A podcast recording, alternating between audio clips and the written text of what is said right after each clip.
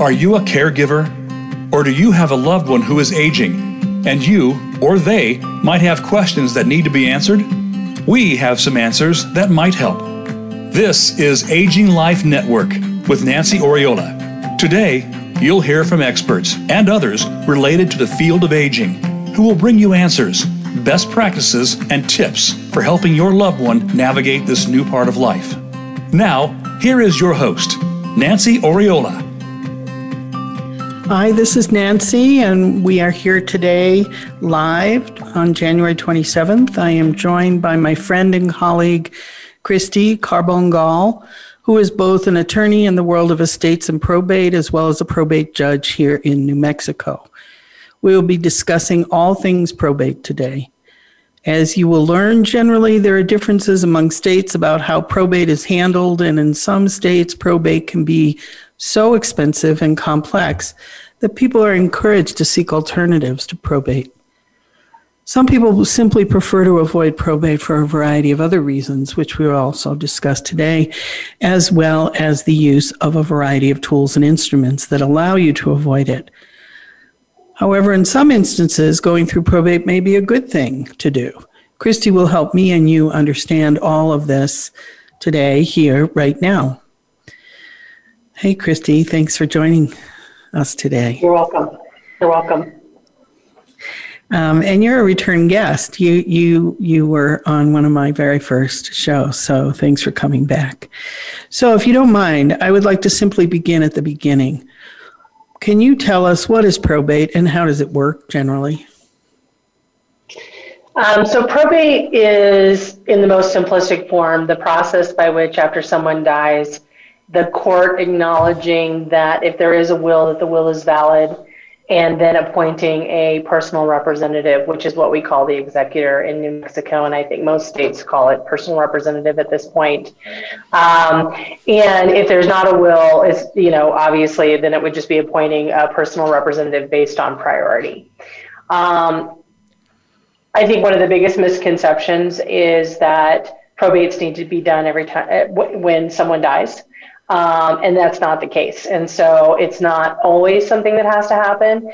Um, it has to happen when there are assets in the decedent's name, the deceased person's name, and the assets don't have a beneficiary designation.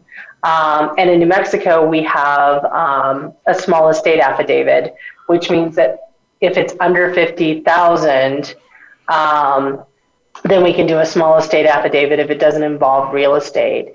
Um, but in most cases, that's when you determine whether or not you're going to file a probate, is whether or not the person who's died still has assets in their name uh, that need to be transferred pursuant to the will or pursuant to what we call the intestate code, which is I died without a will.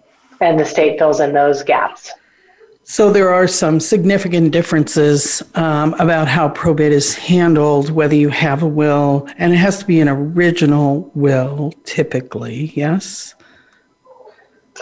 Um, if we don't have an original will in New Mexico, we have to file it formally, and we have to put on evidence as to why we don't have the original, and to prove that this actually is a copy of the last will and testament of the person who died. So it's always best to have the original document but it's amazing to me how frequently those get lost.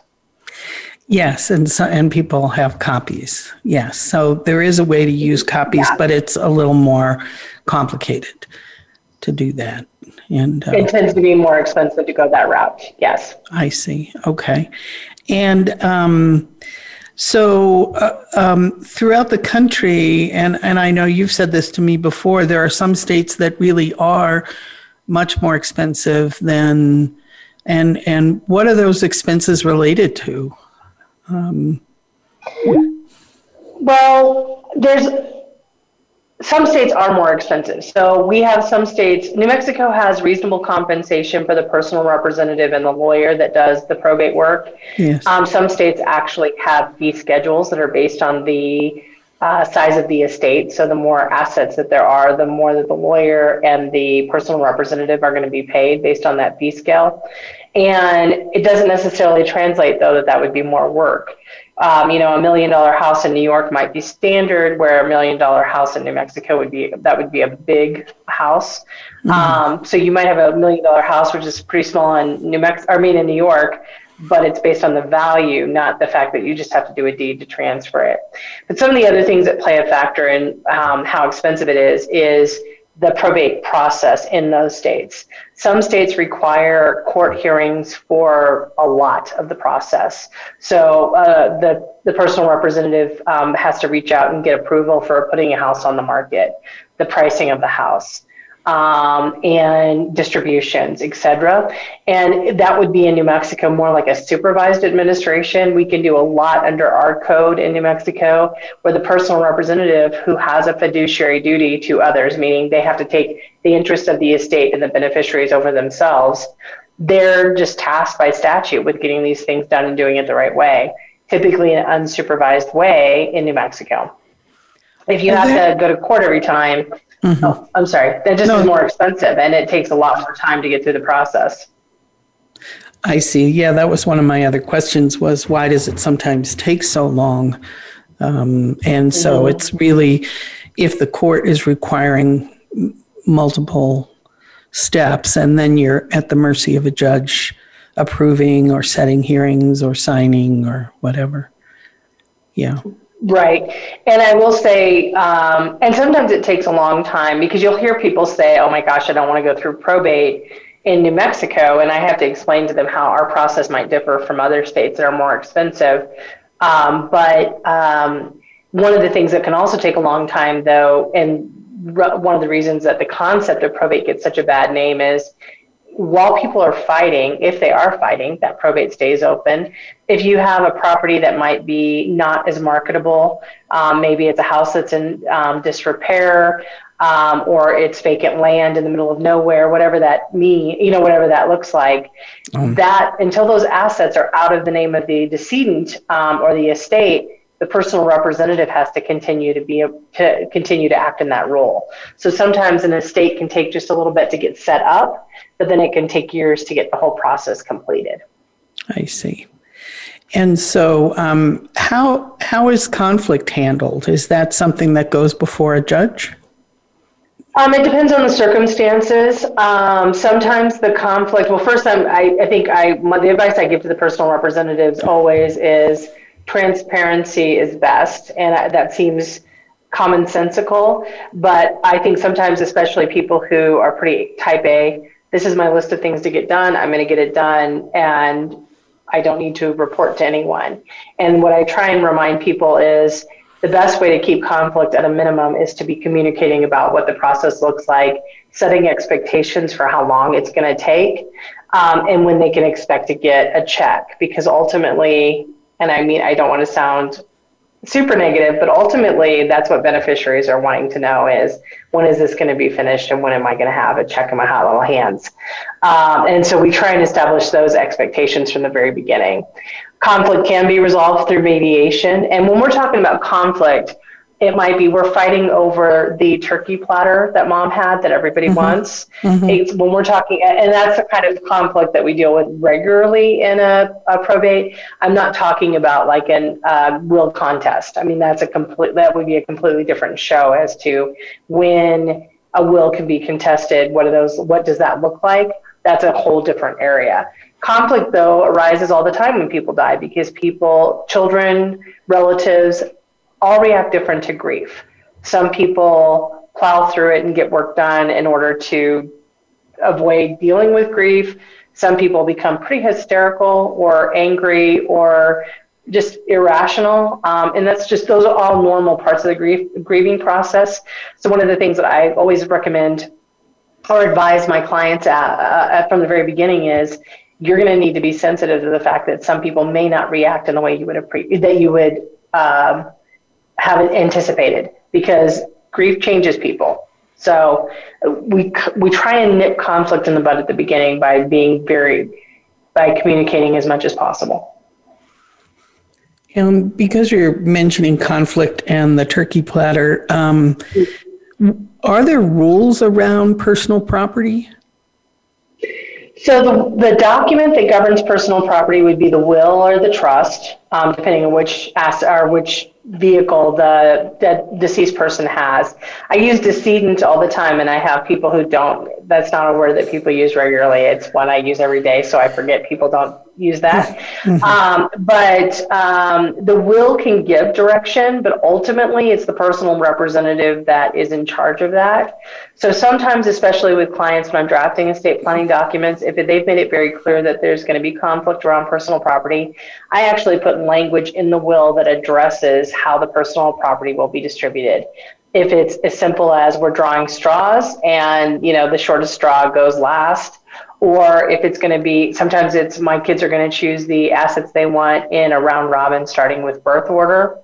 Uh, there's all kinds of ways that that can happen but the other thing that i advise people to do about personal property is if you're already anticipating there's going to be conflict start going through with your kids now and making that list because a tangible personal property list is, in, is effective in most states and what that is is that's that loose that loose leaf piece of paper where you write grandma's engagement ring goes to Mary, and you have to sign and date it, and that is enforceable. Mm-hmm. And I mm-hmm. think on those things that have lots of conflict around them, people should should do a list to make it very clear who who's getting those assets.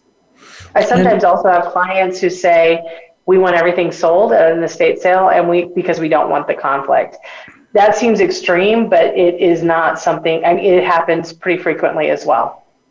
Yes, because I, I've heard of, and I'm sure you've heard it all, but I've heard of families where they go around, as you mentioned, but you know, the the first person picks the most expensive item and others want some some kind of compensation about that fact and it, and it may be something of extraordinary value um, mm-hmm. and reasonable to to be compensated around. But then it can get even more, you know, now everybody's measuring you took this and I took that and it's worth more. And yeah, it can get pretty wonky.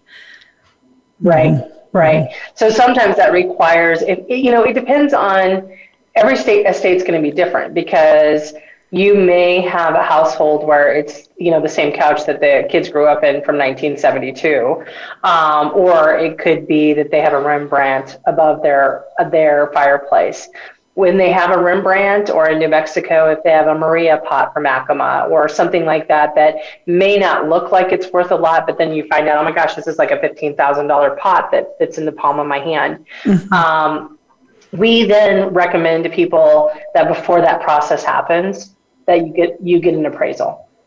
Um, and that you like the stuff is appraised and of then the everyone can pick mm-hmm. mm-hmm. and everyone can pick what they want, but that it is included in the distribution that they get. So sometimes the, the value is important.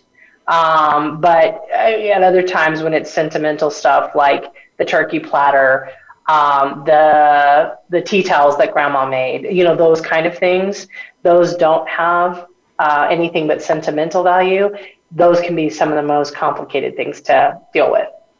We actually, on the turkey platter, the reason I brought that up, we almost had like a joint custody mm-hmm. of the turkey platter as a resolution where on odd years one sibling got it, on even years the other sibling got it. I have not heard whether that platter was broken, but if that ever happened, I'm assuming there would be some sort of homicide. I it was that crazy of a situation.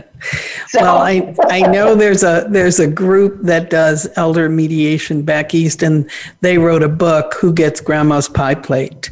Yeah, uh-huh, There's uh-huh. actually a yeah, book it's, it's titled. Yes and and that that was written by uh, you know professional mediators. Um, so that's the kind of thing I think. Also, often, um, well, this maybe is another show, but you know, families inherit.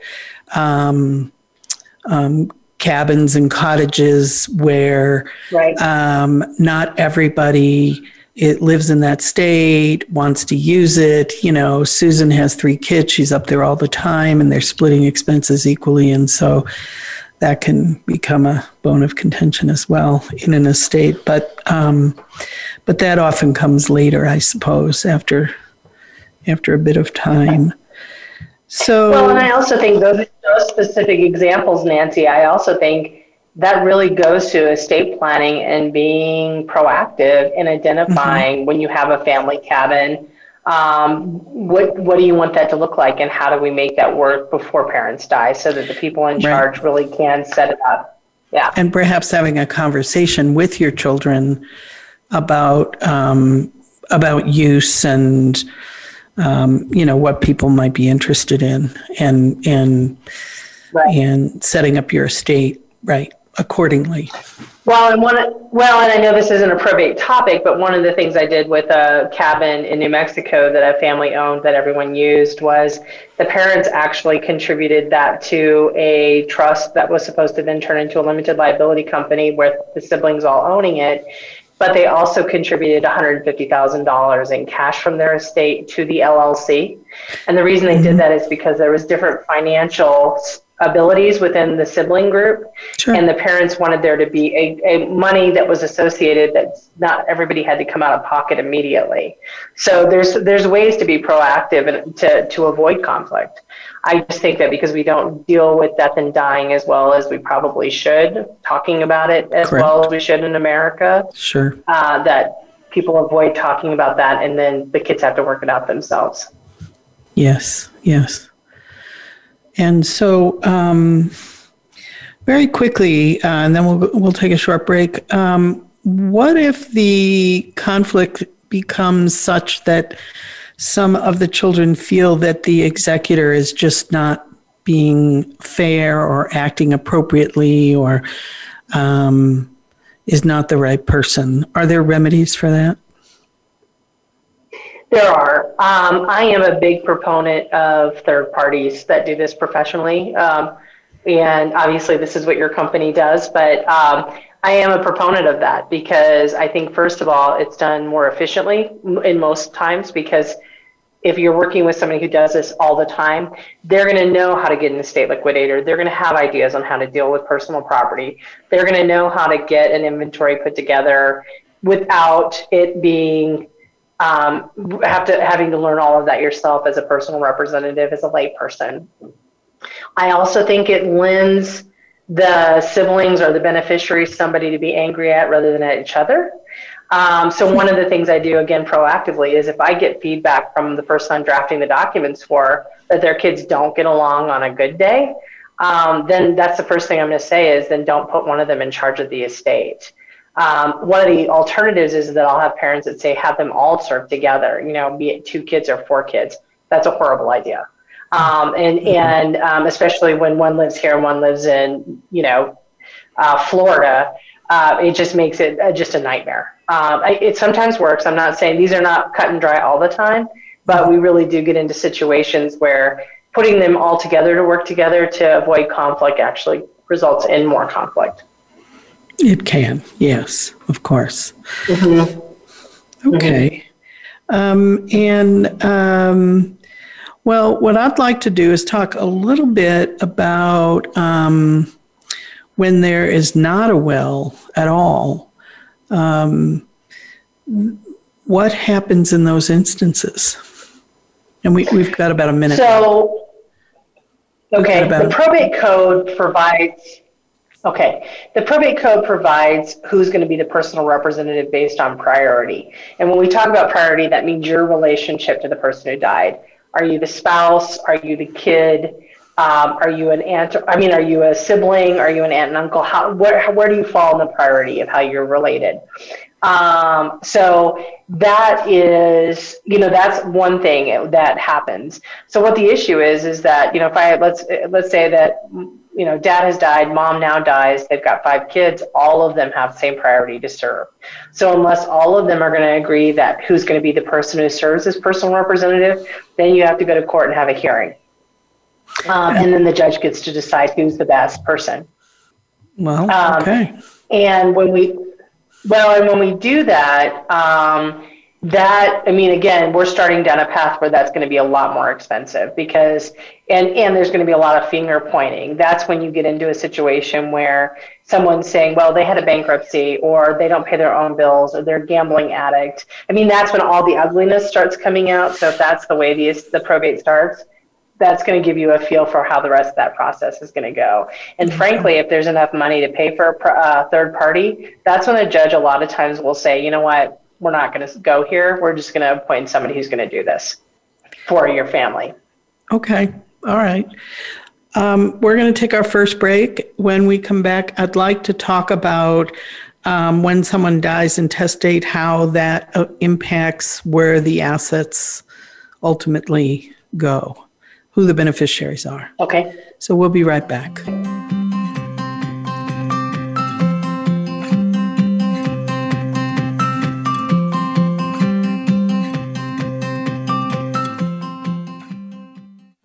Become our friend on Facebook. Post your thoughts about our shows and network on our timeline. Visit facebook.com forward slash voice America. Are you overwhelmed and struggling with the next step? Is your family in crisis? Do you need advice or help making a difficult decision for an aging loved one? Aging Life Network was developed to connect you with senior care experts and life care professionals who will discuss your unique situation, offer practical, step by step guidance, tell you the questions to ask, and help you understand the maze of options. Their network of life care professionals, available to you through HIPAA compliant video conferencing and calls, will work with you to create action plans to solve your current and real time problems. Aging Life Network's online educational center, ALN Academy, offers 24 7 access to the most up to date and accurate information for seniors and their families. Through podcast interviews with senior care experts, articles, and live webinars, Aging Life Network shares with you those things you need to know to care for your aging loved one. Check out aginglifenetwork.com today and find the answers you need. Your life, your health, your network. You're listening to Voice America Health and Wellness.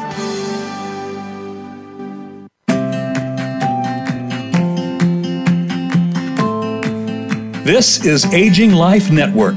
If you have a question or comment for Nancy about the show, please send an email to nancy at aginglifenetwork.com. That's nancy at aginglifenetwork.com. Now, back to the program. Hi, this is Nancy. I'm here with Cristy Carbon-Gaul, who is a, a, state and probate attorney as well as probate judge here in New Mexico. We were talking about uh, wills, and I what you had just discussed uh, when there is no will, how a personal representative is chosen. I am curious as well about um, intestacy rules, as they're called. Is that what they're called?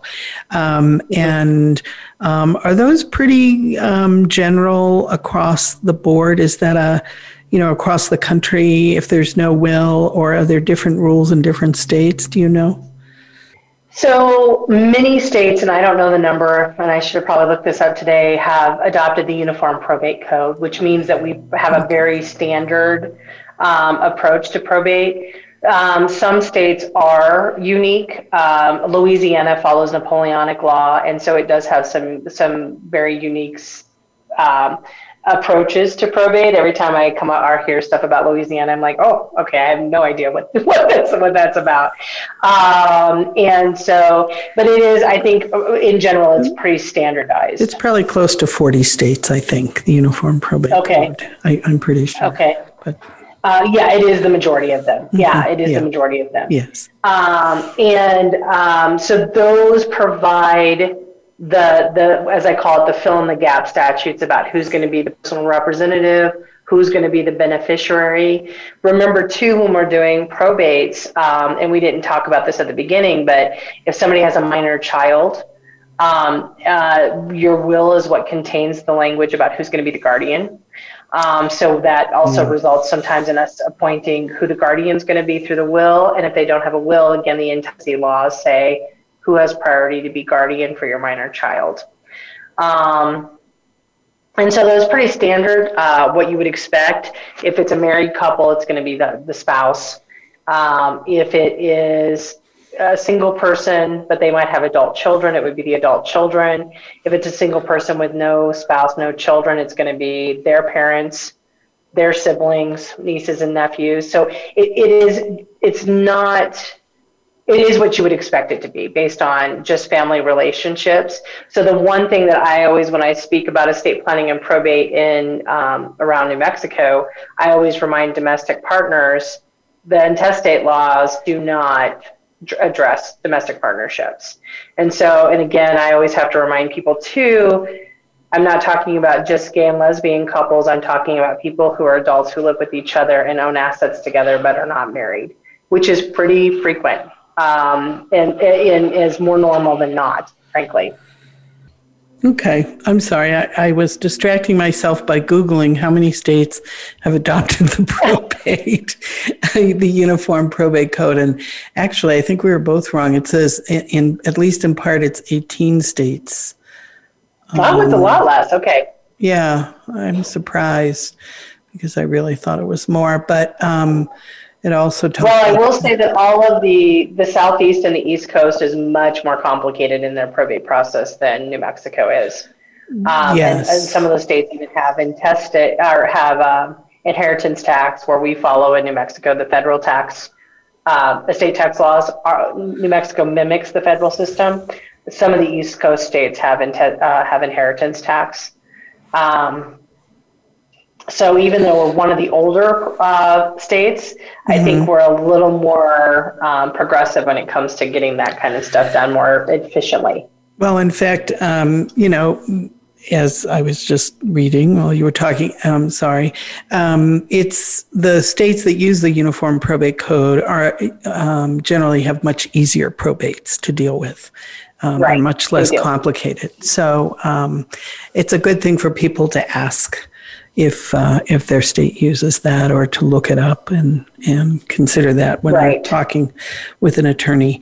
But um, thank you for so you highlighted while I was not listening. I'm so sorry. You highlighted um, based on whether you're single, married, etc. Um, who um, inherits when a person dies without a will. Um, Correct. And um, so, if you have four children and one of your children predecease you, um, does it then become distributed just among the three children? And unless you have a will designating that it goes to your deceased child's kiddos, or? No, under New Mexico law, and I think this is true in most states, if you have a deceased child who has children of their own, that person's share, that child's share goes to the grandchildren. Okay, that's good to know. All right. It splits uh, splits amongst their kids. Yes. Okay. And so, um, my last question in the area of the will, and this will start yes. to transition us over to um, um, some other, you know, talking about instruments and avoiding probate and all that.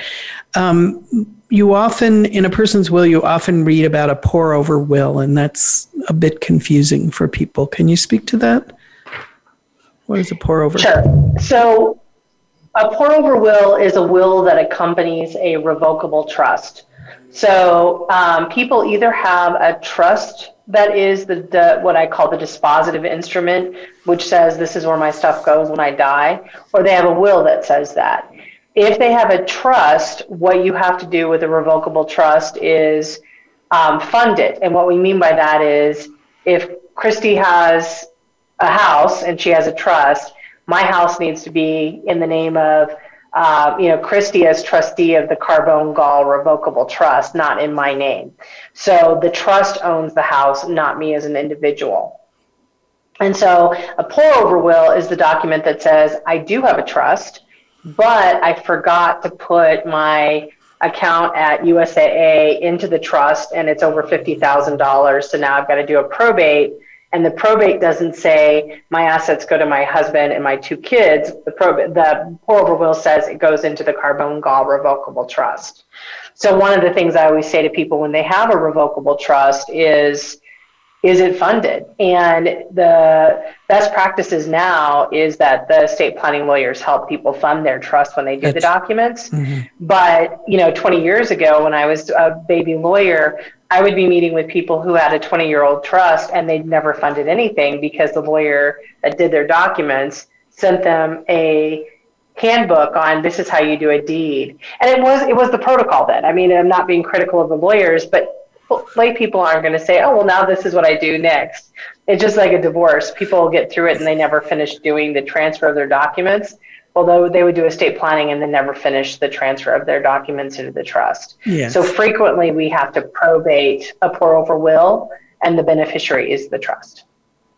Oh, okay. So you still probate the will if if there are still assets in the deceased mm-hmm. person's name. Over Yeah, at the time of their death. Yeah. Sure. Yes, over 50, in New Mexico. Yeah, in New- over 50,000. And it does cause a lot of, so here's the one thing I will say, just as a, this isn't the trust segment of your um, podcast, but what I, what I will say is some of the worst probates I've had is that people didn't have a pour over trust, a pour over will with their trust. They actually had a trust and then they determined they needed a will and they pulled one off of some website and their will does not say anything about the trust and it has different beneficiaries. Those are a nightmare. And we i had one in which the husband and wife um, the husband had refinanced the house um, and and he and it was still in his name. He put he had a will together. He was like 87 years old and pulled a will off of like LegalZoom or something like that. Not understanding that it should have been a pour over so the he said it went to his kids not his spouse. And so we had to fight for the community property rights she had in their house. And it turned a relatively simple first to die spouse situation into like a $15000 lawsuit over fighting over who got to own the house. So um, my first thought would be, or my my commercial for estate planning lawyers is, we went to law school to learn something, and we paid a lot of money to do it. There's a reason um, that people use estate planning lawyers. Yes, because this is yes. not simple. That was one of my questions at some point is, um, are there people, you know, what kind of lawyer specializes in this and, and, uh, particularly in the probate area, um, do people who do estate planning work necessarily work in the probate area? Are they sometimes different or do they often go hand in hand? They often go hand in hand, um, but I will say that a lot of my colleagues, a number of colleagues of mine in New Mexico that do estate planning, they might do uncontested or you know straightforward probates that don't have any conflict. Um, so it just depends on. I have a partial litigation transaction practice personally, but that's not everybody's. Uh, Cup of tea? Not everybody loves. Not everybody everybody. loves the conflict side of it. Yes, Yeah. yes. Well, so so let's move to um, when would you not file a probate at all? Are there times when you wouldn't file a probate? So I think I said at the beginning that it is a misconception that you file a probate in every situation. And that's a misconception even on the part of lawyers that don't do this. I have people call and ask, you know, is this something, is what I do at this point? No, the answer is you need, so my advice to people when I talk about probates to the public is do not rush to do a probate. You need to do a little bit of analysis because once you start the process, you're in it. So what I mean by that is this, and this is mm. the example I give, is frequently you will find with the cost of long-term care that mom, mom or dad are in a long-term care facility. They might be on Medicaid. Maybe there was a house involved with a reverse mortgage. Whatever the case may be, there might be more debt than equity in the estate. When that happens, I want to make sure that the personal representative understands once you file a probate, you have to file a notice to creditors. You're not personally liable for the debts of that estate as the personal representative unless you've stolen money. But let's just pretend like they've done everything they're supposed to. Sure. You're not personally liable, but you have to still go through the process. So you have to send notices out to them. You have to call American Express and say, yeah, I realize there's a $15,000 balance this month. There's no money in the estate. If you don't don't file, then it just basically it's going to be the creditor's obligation to pursue it. And frankly, most financial institutions don't. They're not going to file as a creditor because you can. That's one of the people as priority is that there hasn't been a probate filed in New Mexico 45 days after someone dies. The creditor can do that. You'll see that sometimes. You'll see that with real estate. You're not going to see that with a credit card debt. But mm, you know, it's not un- infrequent that I have people who come in and there's more debt than there are assets. So I am I am encouraging them don't file because then you're going to have to deal with all these creditors for the next couple of years. There might be other things that play into that, but that's just a general rule is do the assets exceed the debt? Um, sometimes it's more complicated than that because there might be real estate involved, whatever, but that's the general rule. And then the other thing that I say to people is when someone passes away, do not get on the phone immediately and start calling everyone because you start triggering things like don't call the mortgage company. If there's money to continue to pay the mortgage, give us a few minutes to kind of get our act together, get the probate filed so you have authority to act before you start freezing accounts.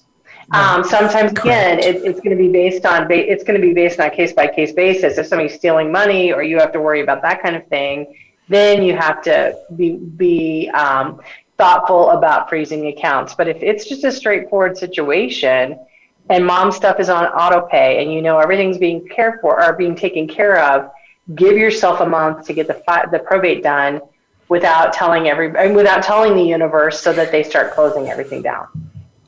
Right. And I can think of a million what if scenarios. So that's really uh, what I would take from that is right, talk with an attorney, look at look at the inventory of the estate very carefully before you start taking steps. Um, there, you know, I mean, there are instances where mom may be in the nursing home on Medicaid and the house may still exist without a reverse mortgage. And, you know, and I mean, there's just a lot of different instances where, yeah, um, yeah it can get. And then one other thing I would say to Nancy about COVID going on is when you file in New Mexico in district court, you don't file a death certificate.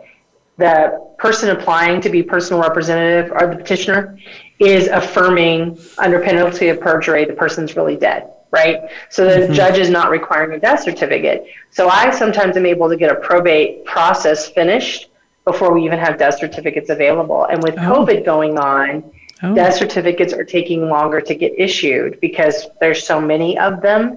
Not, thank God, in New Mexico as much as other places, but still, it's an issue.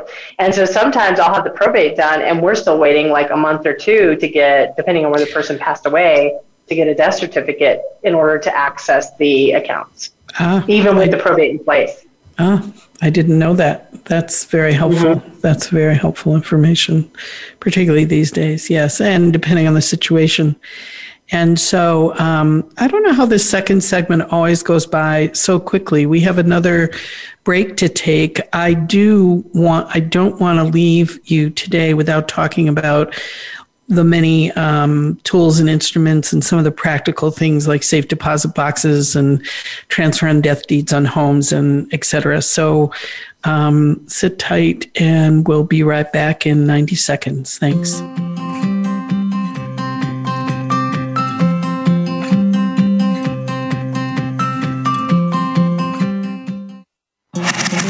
Voice America is on your favorite smart speaker. If you have Alexa or Google Home, go ahead and give us a try. Hey, Alexa, play Finding Your Frequency podcast on TuneIn. Are you overwhelmed and struggling with the next step? Is your family in crisis? Do you need advice or help making a difficult decision for an aging loved one? Aging Life Network was developed to connect you with senior care experts and life care professionals who will discuss your unique situation offer practical, step by step guidance, tell you the questions to ask, and help you understand the maze of options. Their network of life care professionals, available to you through HIPAA compliant video conferencing and calls, will work with you to create action plans to solve your current and real time problems.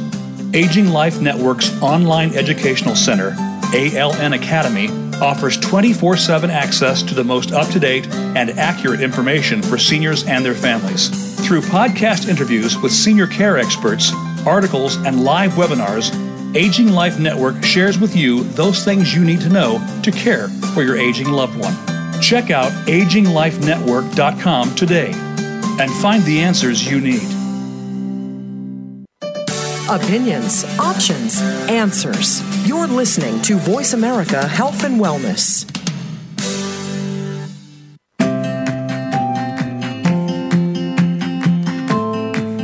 This is Aging Life Network. If you have a question or comment for Nancy about the show, please send an email to nancy at aginglifenetwork.com. That's nancy at aginglifenetwork.com. Now, back to the program. Hi, thank you. Welcome back.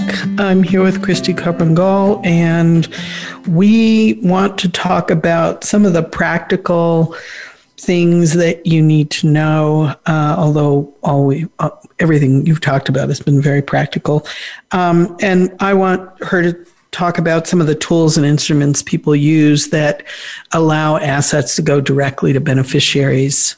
Um, and so let's, in case I don't want to run out of time, so please talk to us about safe deposit boxes and kids on checking accounts and all of those things that I know you have opinions about. Okay.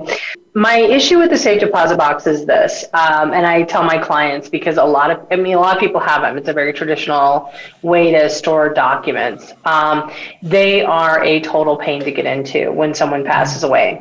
So uh, what what has been happening, or what happens is, is that people put their original documents into the um, into their safe deposit box, and the bank will tell you, well, we need a probate in order to access the safe deposit box. Well, under New Mexico law, there is an exception that you can get in just to see if there is a um, original will in there and get it in order to file the probate.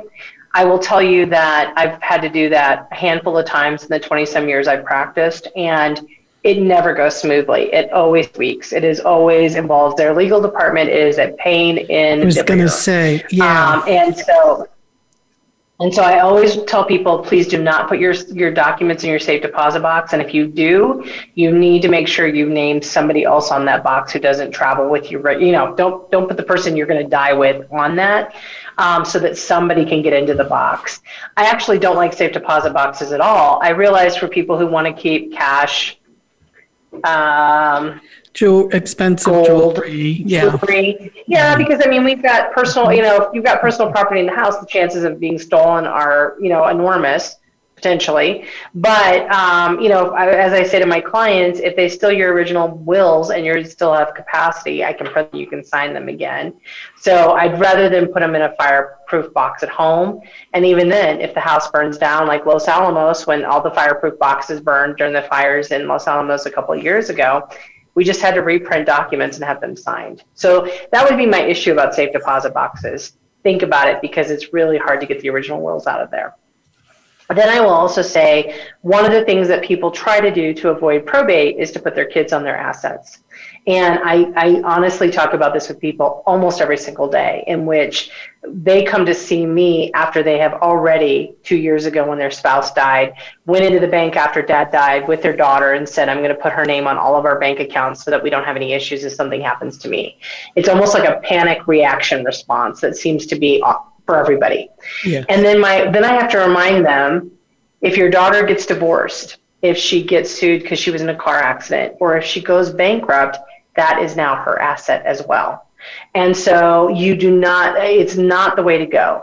When I have clients who are stressed that if something happens to them, their kids are not going to have enough disposable income to pay that intermediary amount of expenses, then I say, you know what, then put your daughter on an account that has maybe $2,500 in cash or $5,000.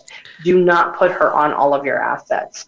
So, but, you know, and then for those of us who have kids who have a credit card, I'm like, you know what, during that two week period, your daughter can charge the funeral expense or whatever the case may be and just get reimbursed from the trust. But not everybody has that kind of disposable income. Then put that little then put that little account together. There's ways to handle that. So I and then there's tax consequences if you put your kid on your besides liability. Right, it- there's a tax consequence because you, Right. It's defined as a gift. you don't get to step up and basis. Well, and, Yeah, oh, and you don't get to step up in basis. Mm-hmm. Yeah. So a lot of times in people's um, franticness to avoid probate, they actually cost themselves a ton more issues than they would have if they had just done a traditional estate plan and had it go through its regular process. So I try and encourage people not to do that. The other thing I will say is, you know, and I'm going to use you as an example. You have an only child. It's very, and she's an adult. It's very easy for you to do everything by beneficiary designation because she will inherit it and she will be able, because she's going to have access to everything, she'll pay the bills. But one of the other things I see people doing is they put beneficiary designations on everything, including in New Mexico, we have a transfer on death deed that you can give the house away by beneficiary designation at death. And then there's no money to do the administration. So unless you have to, then that's when right. the, the person who's going to pay right. mom's final bills has to call their siblings and say, hey, so will everybody contribute back 5,000 of the, the dollars you just got so that we can pay bills? And that doesn't always work out the way it should. So I always want to make sure that people understand too, and again, their their goal is to avoid probate, but does that leave a situation where there's no disposable income to pay to keep the house maintained until the house is sold or you know whatever that's going to look like correct it just has to be it just has to be more thoughtful and not as reactionary correct. as people tend to be Correct. So, um, so before we talk about the problems um, designating all all assets, and probably this is why in New Mexico the small estate affidavit under fifty thousand is is helpful, and people in other states should find out if there's, you know, what if that uh, exists and what the amount is. But um, um what are those designations? So uh, for example, on bank accounts, investment accounts, houses? They're called POD or TOD, which is pay on death or transfer on death. Um, and essentially, all it translates to is beneficiary designation. So, life insurance, retirement accounts, bank accounts, investment accounts every all of those vehicles typically have a way that you can do a beneficiary on them. I mean, that's that really is almost every asset. The asset that you couldn't do beneficiary designations on them until recently, the last 10 years, was the trans was real estate. And now many states have transfer on death statutes. Um, and so people have really tra- and and they talk a lot about we call them TODs, the transfer on death deeds. Mm-hmm I have a lot of people who've done them themselves. They find the forms and they do them themselves. And they'll also do things like, I have five kids, and so I'm leaving my real estate to all five of them. So mm-hmm. that one of the other horror stories I had was I had a guy who he was not my client. His son was, and his dad named his son and like four other cousins on a real estate deal. The house was worth 115,000. They spent about 65,000 fighting about it because all of them owned it. So it essentially turned into a partition suit rather than going through a probate in which somebody was in charge and could have sold it and distributed the assets out to those people. They ended up having to go to a suit where the judge had to say, okay, now we're going to sell the property. And after you fought for this long, and we're just going to get it sold. Okay. But it's a very expensive process. Yeah. And so that, that probate avoidance costs them a fortune. And it's because people don't know why they're doing what they're doing. Well, I think it's important to to bring this up simply because uh, a lot of people know naturally about retirement plan beneficiaries, but they don't know. Um, they don't think about bank accounts or general investment accounts. You know, their Schwab account um, or their home, and mm-hmm. um, but again, I yes, I was I'm familiar with an estate where that we were looking at originally, and there were designations on everything, and and it was very difficult to. Um, we had to determine first and foremost as the personal rep if there was anything there to use to manage the estate.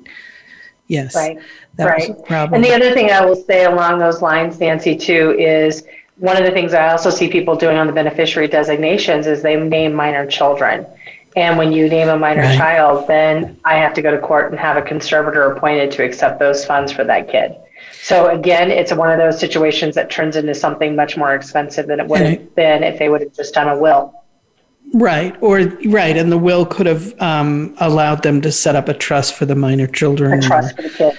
Yes, and so right. um, so and a trust is another alternative, is it not, to avoiding probate? Avoid probate, yes. yes. And so a revocable trust is a way to avoid probate, and I set those up in my practice probably about a third of the time. And here's why mm-hmm. because probate's not such a big deal in New Mexico. Um, they need to do the business analysis of do they want a more complicated estate plan that we set up now that's going to cost more on the front end because it's a lot more work Um, or do they want to just go through probate after the second to die if it's a couple? Yeah. Um, and have and then and do that now and on some states it's just not even a business decision because like for instance and i'm going to throw california under the bus and i've done a lot of ancillary probates in california that process takes forever because not only do they have huge population, so the, the court process is clogged up, but um, it's another one where there's lots of supervision by the judge. So mm-hmm. I have one where we're trying to sell a house in um, in outside of San Francisco, and the guy was from New Mexico. We're done in New Mexico and have been done for months, and we're still trying to get the house process So I mean, the uh, approved um, and has been sold. I mean, we have tenants in it. So, it, so in some states, you really do need to do a revocable trust to avoid probate right. because it's so expensive. The East Coast is also true. New York, right. Massachusetts, where lawyers yes. are paid a percentage of the estate. Well, and and yeah. people move. People move. they move. Yeah. So if they move, they yeah. really should review everything uh, based on Absolutely. living in that state. Mm-hmm. Absolutely. Yes. Yeah. The other, um, the other interesting thing um, when you put your children, you know, you have three children and you set up three CDs, you know, a hundred thousand each or something, and you put a POD on each of those, and now you're um, you're in a long-term care situation or an assisted living, and let's say one of your children is trying to pay for care, and you know the cash is minimal. They now are turning to the CDs and trying to figure out what to sell. It gets very tricky if you've got Susie, Joe, and Mary um, each individually on a CD. Which CD do you pull? And, um, you know, sort of, and spend the money of, of who? It gets very. Absolutely. Um, gets very bizarre. It does. And in fact, we have a case right now where we were in the middle of a guardianship and conservatorship with someone who was very ill and didn't have any documents. And in the middle of it, she died. While her sister, who was the conservator, took about $10,000 out of this annuity to start paying for her long term care. Well, in the middle, she's the money was distributed out of the um, annuity. Her daughter, the conservator's daughter, is now the beneficiary of that policy. Well, essentially, she died while the money was in transit they're going to have to make her whole. I mean, that's the only way that that's going to be. I mean, there's the only way that's going to be fair because there was even a legal discrepancy mm-hmm. now of whether she even had the right to hold it. Right. That happens in the same scenario you're talking about. Is if I'm acting as a guardian or conservator for my mom and I liquidate an account that has my sister on it, at some point we're going to have to true that up at the end. Um, and there's really not a lot of guidance about that. Um, no, no. So it's really it's an equity issue. And it's an equity issue in which you have to be saying to your clients from the beginning, this is going to come back to bite you. You're going to need to account for how you've treated everyone.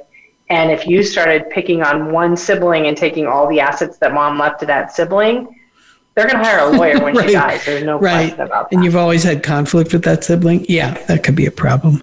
Yeah, and that and it happens all the time. Yeah. So, um, so yeah. in terms of instruments, um, trusts are certainly and um, and often a good option for people, uh, particularly in some states over others. Um, the transfer on death designation in the investment arena, the pay on death designation is typically used in banking.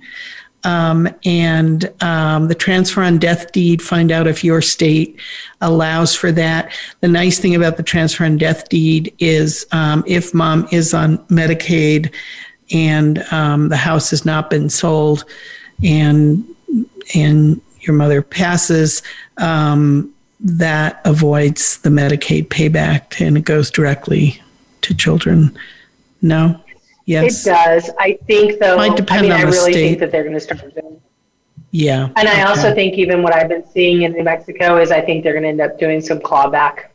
Um, okay. And I definitely, I definitely think that's the way it's going to go, just because we don't have enough money in the Medicaid. So be system. careful about. I mean, that. that. I think that was be careful about that. I know that it might come back and the state may ask actually yeah. put a lien against the property. Well, and I wish we had more time. I'd love to talk about step up and basis and a lot of other estate planning things, but that could be another time. Uh, we are nearing our close. Um, Cristy, can I give people your email address if they're interested in contacting you with questions? You Sure. can certainly send, Sure. you know, Nancy at aginglifenetwork.com. You can send an email to me. But Cristy is, I believe it's Cristy at carbone, C A R B O N hyphen G A U L dot com, correct? The law office Yeah. of Cristy Carbone And Cristy doesn't have an H.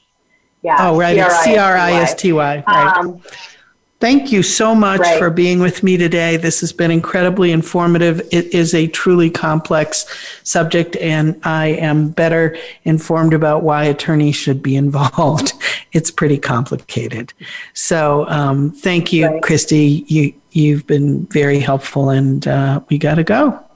Thanks for joining us. Next time. thanks for having me. I appreciate it. Thank you for tuning in this week to Aging Life Network. Please join host Nancy Oriola for another edition of the program next Wednesday at 1 p.m. Eastern Time and 10 a.m. Pacific Time on the Voice America Health and Wellness channel. We can't wait to talk again.